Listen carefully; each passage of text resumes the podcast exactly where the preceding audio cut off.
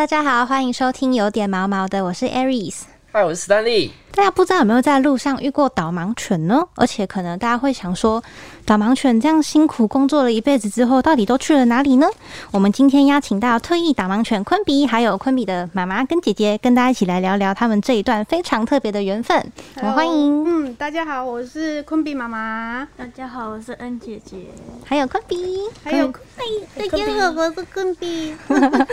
对，昆比今天有来到我们现场哦。哎，昆比妈妈可以先帮我们简单介绍一下昆比，嗯，的小档案。昆比它是从日本过来的导盲犬，它从四个月大的时候漂洋过海来到台湾，然后开始做训练，然后就是进入寄养家庭，然后呃，它大概四个半月的时候是来到我们家，然后就开始在我们家过寄养家庭的一些一些该有的规范跟社会化活动这样子，对，然后一岁左右协会就会接回去，开始做正规的引导训练。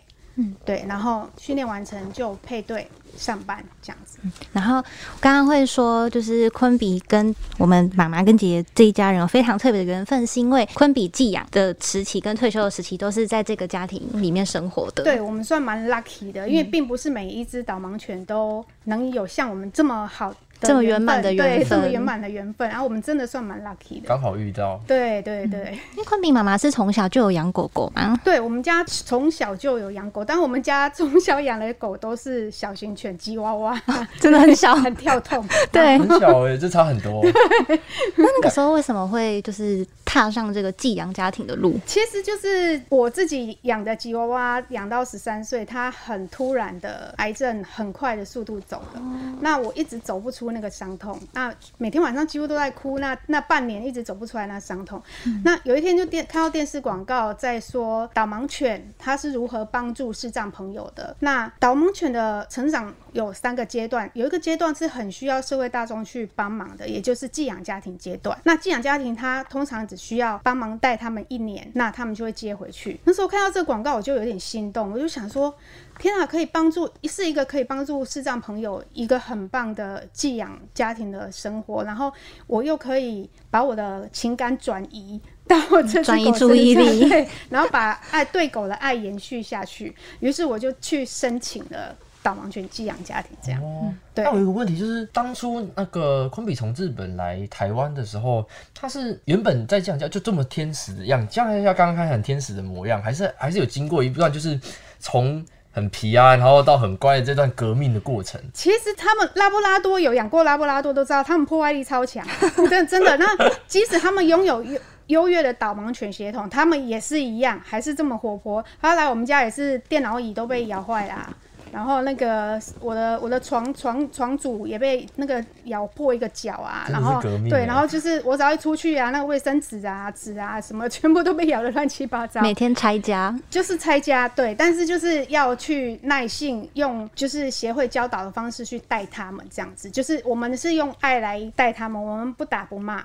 对，就是用个规矩寻导的方式，让他知道这些事情不能做。嗯，对。所以那个时候协会也是有类似辅导员的人员，来，跟你们一起对共同的训练昆比。对，就是辅导员会来教导我们怎么带狗，然后我们也会定期回去，训练师也会教导我们。比如说我们这只狗有什么什么特别的问题，训练师也会特别教导这样子。对，就是让你带狗的路上不会觉得很困难。嗯，对，然后就是会给给你很多帮助。对，那昆比那时候有做过什么让你觉得最头痛的事情吗？最头痛的事情哦，他以前很喜欢在马路中间大便。你说过马路过到一半，过马路过到一半想大便，感觉来了，对，就蹲在中间，在大马路中间，对，然后红绿灯，这时候你就是想已经要 超紧张，对，超紧张，你要捡那个大便，超紧张的，就是他有一段时间不知道为什么这样，然后。我我们后来有在想，是因为日本他们的车车子的流量声跟摩托车、机车声没那么大声。嗯。他来台湾之后，他不太能适应这些摩托车的那种声音的，对，轰隆隆的声音，他会害怕。那其实狗紧张的时候，有些狗很紧张的时候，它就会有便秘感。哦。对。所以其实那个时候我们研究过很多，然后就是从生活作息上去调试。我甚至就是陪着他。坐在马路边，我们一坐就半个小时，去适应旁边就。让他一直听，然后让让他一边听一边吃零食，就是让他去了解这不是一个很可怕的东西，让他去做好的连接。嗯，对，就是会会有也，其实他很多很多破坏行为啦，但是就是要慢慢 慢慢去改慢慢教，对，慢慢教，对。那那时候大概花了多久才让他变成一只天使狗狗天，使狗狗？其嗯，其实他们基本上在还没进协会做引导训练之前，他们其实都还是保有童心。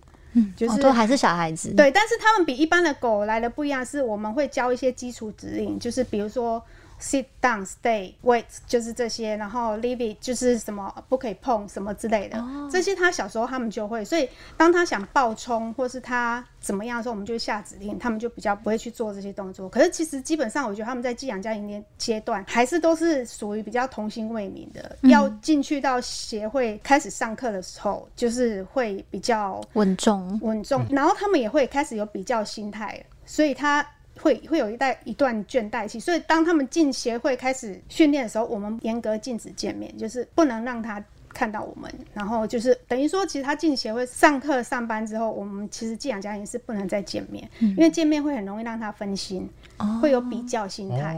对，他可能就想到说，以前为什么在这边都可以怎样怎样玩，为什么我现在每天都要上课？就是他会他我们要让他对训练师跟他的感情建立起来。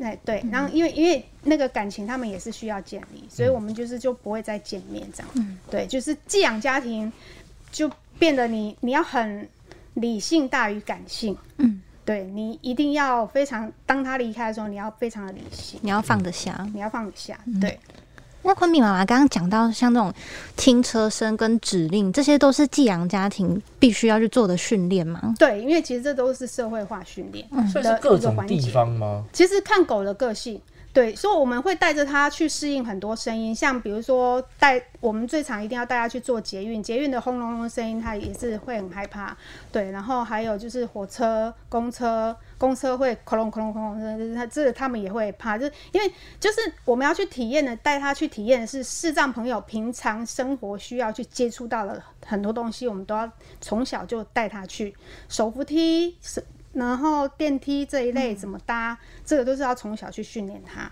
就是让他不要去害怕这些场景。对，然后就很自然而然的习惯这些东西。嗯对所以之前是不是有发生过？因为我们刚好看之前有聊到说，就是昆比其实比较怕搭捷运，对是什么样子的情况会让这件事情？其实他以前对搭捷运的那个印象是要出去玩，很开心，很 happy。然后他从来不会怕搭捷运。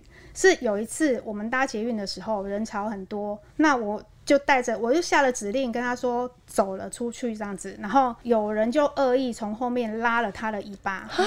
其实我没有看到，是姐姐看到的，对她看到拉了他的尾巴，那他就突然间丢起来，他对，然后就吓一跳，往后转，然后我也愣了一下，想说他怎么这个动作，然后我就再下一次指令叫他往前走，然后他往前走之后，他才告诉我说，刚刚有人拉了他的尾巴，嗯，不得了了，下一站我们要转乘，他死都不进车厢，天哪，对是是很用力，然后直接从后面往，就是这样子抓一下，啊，有什么这样问题啊这样是不？是会影响到他原本之前对于这个车厢跟这个区域的概念？就是说我我可能原本就应该要进去的，但是因为我可能会遇到这些危险，不好的连接，他这个就是产生了不好的连接，所所以之前的训练就已经就哦 game 用题 over 了 了，就，就 game over 了，他就就就就完全完全不进车厢了。然后那一天我们真的没办法，那一天我还是硬着头皮，就是把它用拖的。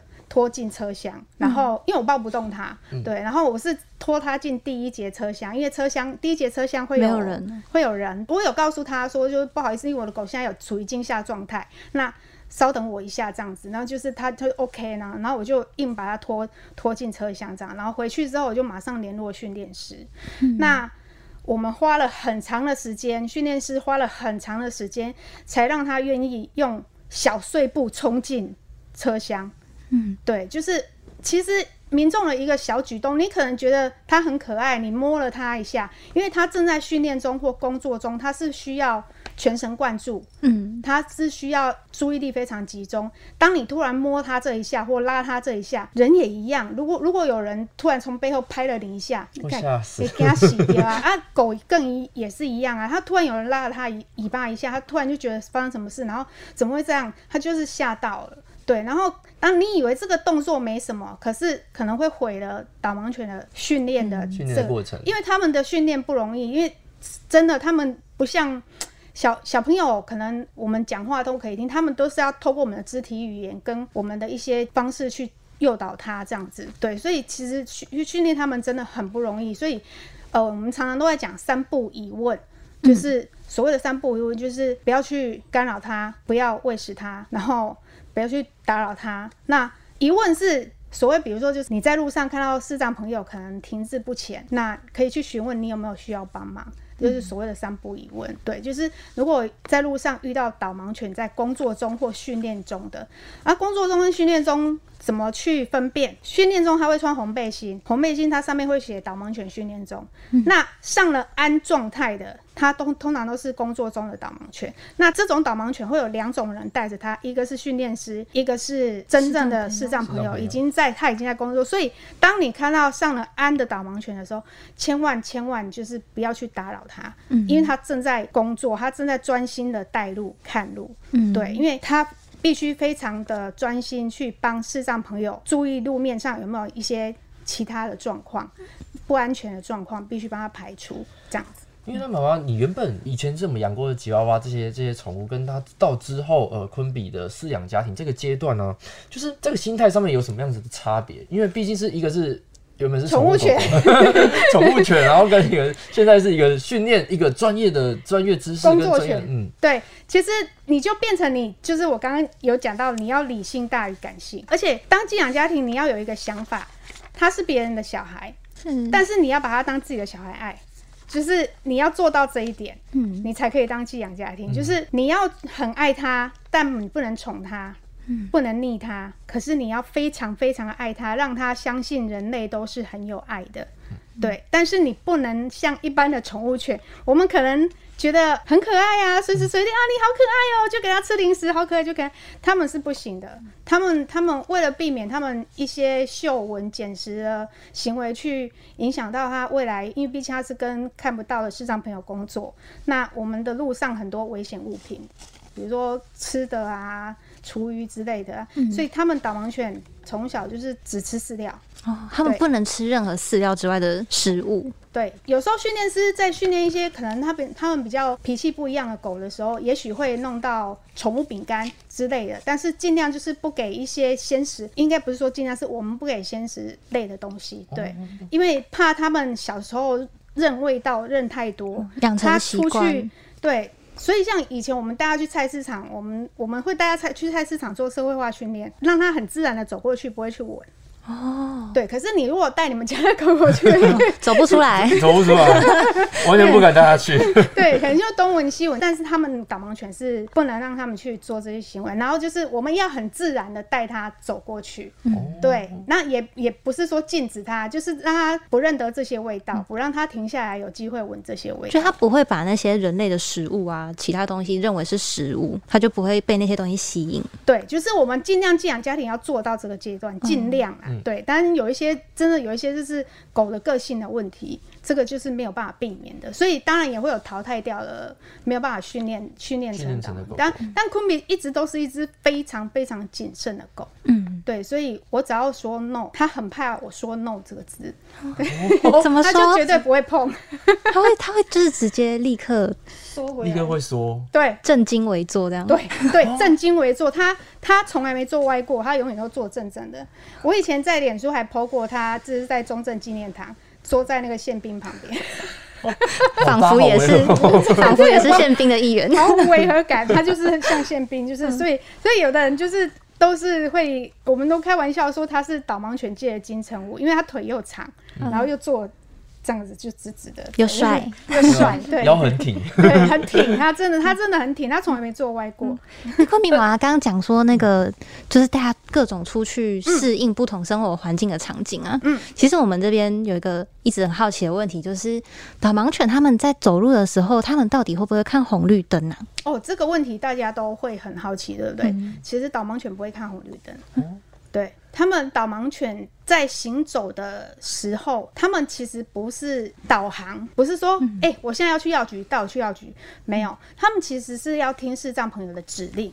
他们一切都是以指令为主，那也不是每个视障朋友都可以使用导盲犬，因为你要通过定向能力测验的视障朋友才可以使用导盲犬。所谓的定向能力，有点类似我们所谓的方向，对你自己要有心理地图。那么视障朋友有有些我看过。视障朋友就是我认识的视障朋友，他们真的很厉害，心理地图很厉害。我有一次开车载一个视障朋友，然后呢要去某一个地方啊，可是我迷路了。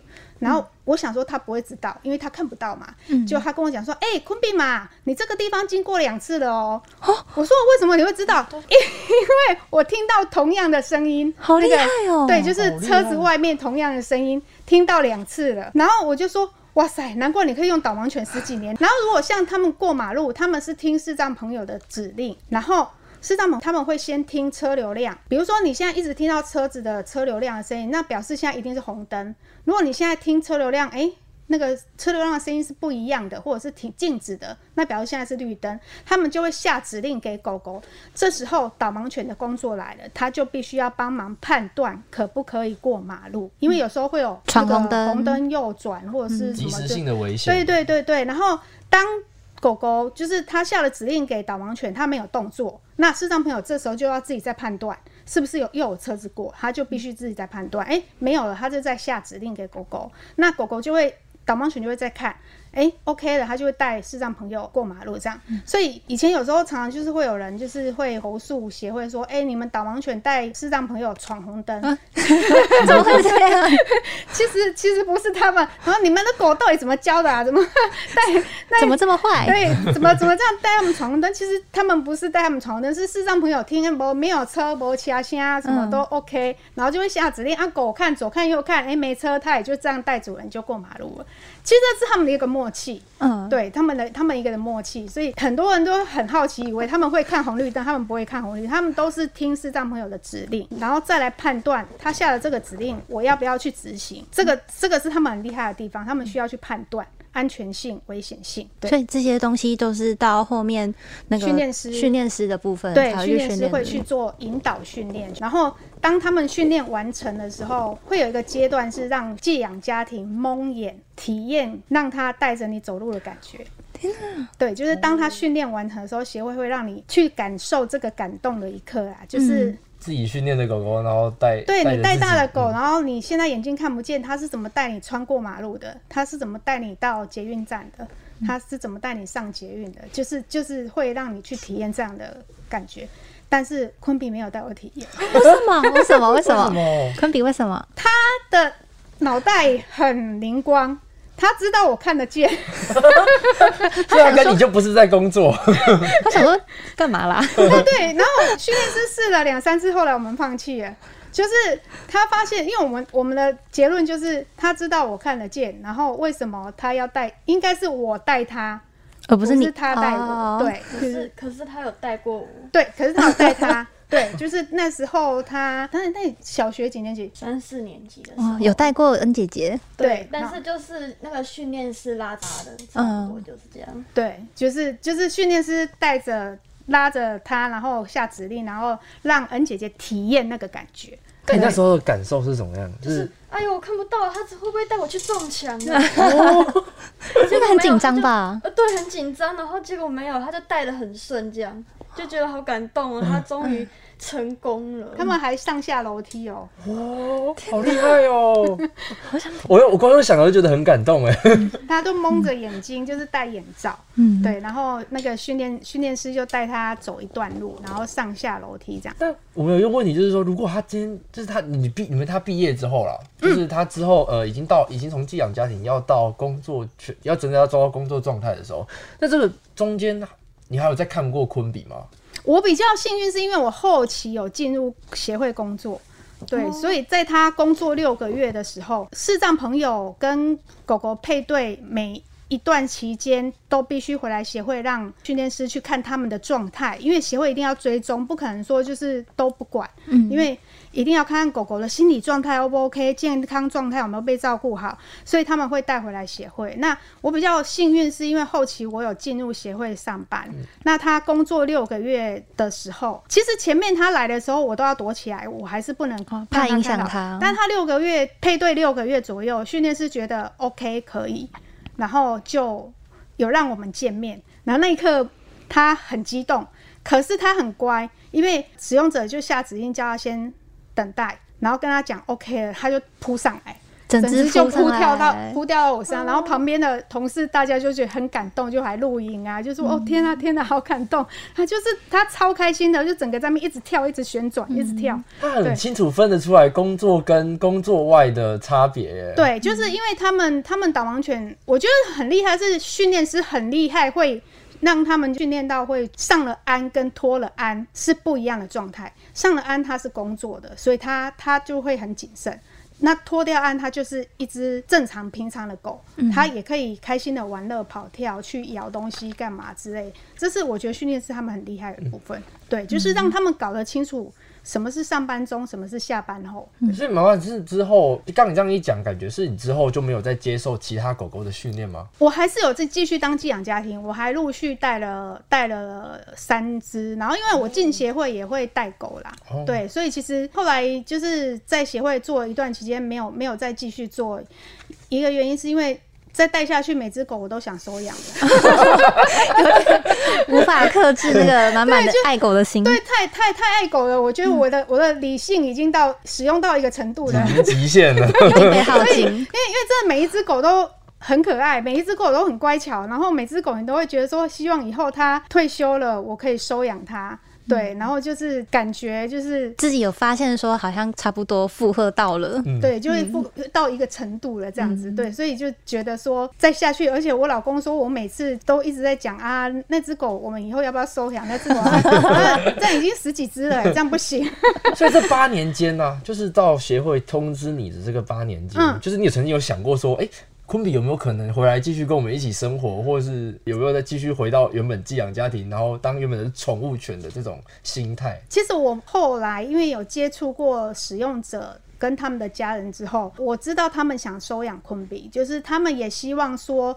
呃，照顾他到终老，毕竟他们帮忙了视障朋友那么久，然后他们也有一定的默契跟感情在。那他的他的姐姐就很想收养他。那其实我听到还蛮难过的啦，因为我就觉得，因为我们不是收养的第一顺位，我们不是第一顺位。第一个说应该是视障朋友，对不对？，对，因为视障朋友跟他们比较久，然后但是视障朋友的亲属不是视障朋友本人。如果说视障朋友本人今天想要收养这只狗，他就不能再申请第二只导盲犬。哦，对，就是这是一个一个规定。对，但我我们还是有视障朋友真的就是放弃申请第二只导盲犬，继续照顾，就要跟他在一辈对，在一其实还蛮多的哦。因为有感情的，对，真的，嗯其实还蛮多市长朋友很爱很爱跟他，已经当成家人 partner 了，对，所以他就愿意就是使用回白手杖。其实我有问过师长朋友，当你用过导盲犬之后，你就不会想要用回白手杖，嗯。因为走路速度完全不一样，而且它会带你避开障碍物，你你就不太会去撞到墙壁了。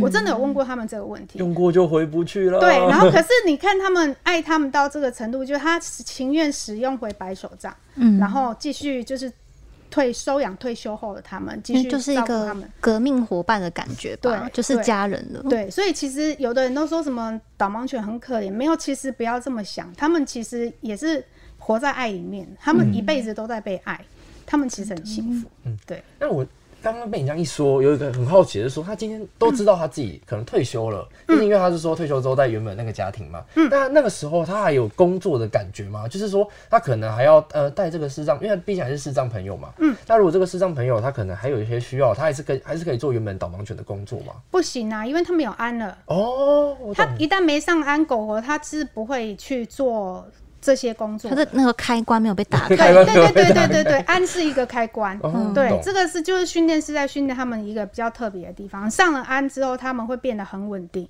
嗯，对，然后会完全不一样。那那个时候我们一家人跟昆比重逢的时候，他有他也是有立刻像上次那样直接跳到大家身上吗？他那时候因为还上着安，然后他的使用者其实也是一个很谨慎的年轻人，对，然后他也不喜欢他太冲，对，因为他们家有小朋友，然后他那时候看到我们的时候还是很兴奋，然后上着安，然后因为就是。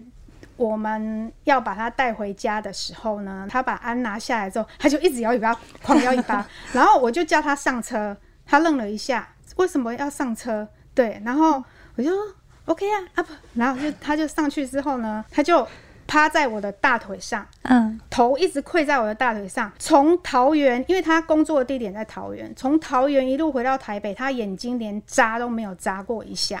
怕他以为在做梦，对相信都不敢相信，真的，他就觉得妈妈真的要带我回家吗？我现在要去哪？你真的是我妈妈吗？你有那种感觉，你知道吗？怀疑他怀疑真的完全都没有扎过一下哦、他就是头一直跪在我的大腿上，眼睛连扎都没有扎过一下，就一直很怀疑的看着我们。然后回到家之后还是很怀疑，然后那几天他都一直不敢太放松，嗯，对他就是一直觉得。然后我们就是一直就是会鼓励他啊，就放松一点啊，不要那么紧张啊，对，是一一他会一直揉眼睛？我相信不是真的。或者他的做这个动作没有啦。就是在家里一直走来走去之类的嘛？没有，其实他是会一直趴着，不敢乱动。哦，不敢放松的走动，，对，他就不敢放松了，到处走动嗅闻，他就是一直趴着。然后我们就会鼓励他。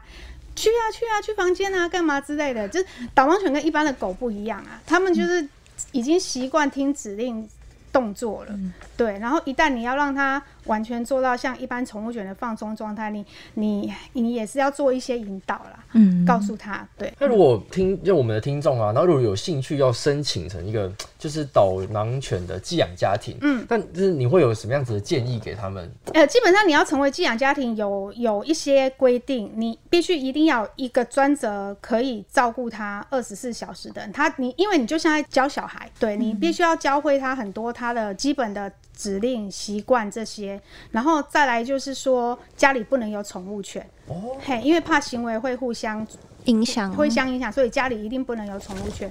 再来，你的观念一定要全部改。如果你有养过狗的人，因为他的养法、他的教导他的方式跟宠物犬是完全不一样。他其实我觉得是蛮不错的经验，可是就是你必须要去想的，就是说。它不是你的狗，那分离的时候你能接受这样子分离的痛苦吗？其实像我自己那时候一直就觉得说啊，我养的狗死掉的时候，那个感觉真的很难过。分离的感觉。那我想生离死别，就是生离应该没那么难过，可是其实他离开的时候，真的其实感觉还蛮不好受的。哎、那恩姐姐那个时候跟昆比分开的时候，是不是也很有感触？对啊，就是走，就是在家里走路走，看到他的狗碗，然后就突然想到我之前给他喂饭的画面，涌上心头来，然后就走起走过去把狗碗拿起来，然后就觉得坤斌，我现在见不到你，我好想你，然后我就坐在楼梯，然后抱着狗碗在那边哭，靠着墙那边一直啜泣这样子。哦他整整哭了一个礼拜，抱着狗碗哭，可是没事就哭。可是我觉得真的会欸、因为就是你们这样朝夕相处这么久，对啊，就是想到跟他抱着睡觉的画面啊，嗯跟他把他硬拖来跟我玩扮家家酒。昆比可能没有很开心。他的工作好多，昆比来我们家的时候，他才小二，小二对，哦然后他就会带他跟他玩扮家家酒这样。应该是像姐弟或是兄妹这样的感觉。对啊，已经变那个家人了。嗯，所以他之后比较好奇是，他如果之后你像呃，他回到你们家的时候，你已经呃已经接近成年，但那时候你对于对他的那种就是心心心里的那种感觉，还是这么的强烈吗？就是说，因为毕竟分离了这么久，比七八年的时间，就是那时候就觉得他回来了、欸，他回来了，那个感觉就是很奇特，很像梦一样。你也不敢相信。跟昆比他自己回来的时候抓着。他的脸，抓着他的脸，你你回来了，你是昆比耶、你是昆比耶、姐姐中间有没有爱过别的狗？啊，有哎、其实也有这样。糟糕了。因为中间我们还是有带其他的，就是训练其他的导盲犬啊，对，然后就是所以我才说见一摘一只这样子。跟我们跟妈妈一样，那再继续下去这样不行。对啊，那如果有喜欢就是昆比的朋友，我们可以到他的粉丝专业去看他更多近况。那我们每周一五会准时更新，谢谢，拜拜。拜拜，拜拜。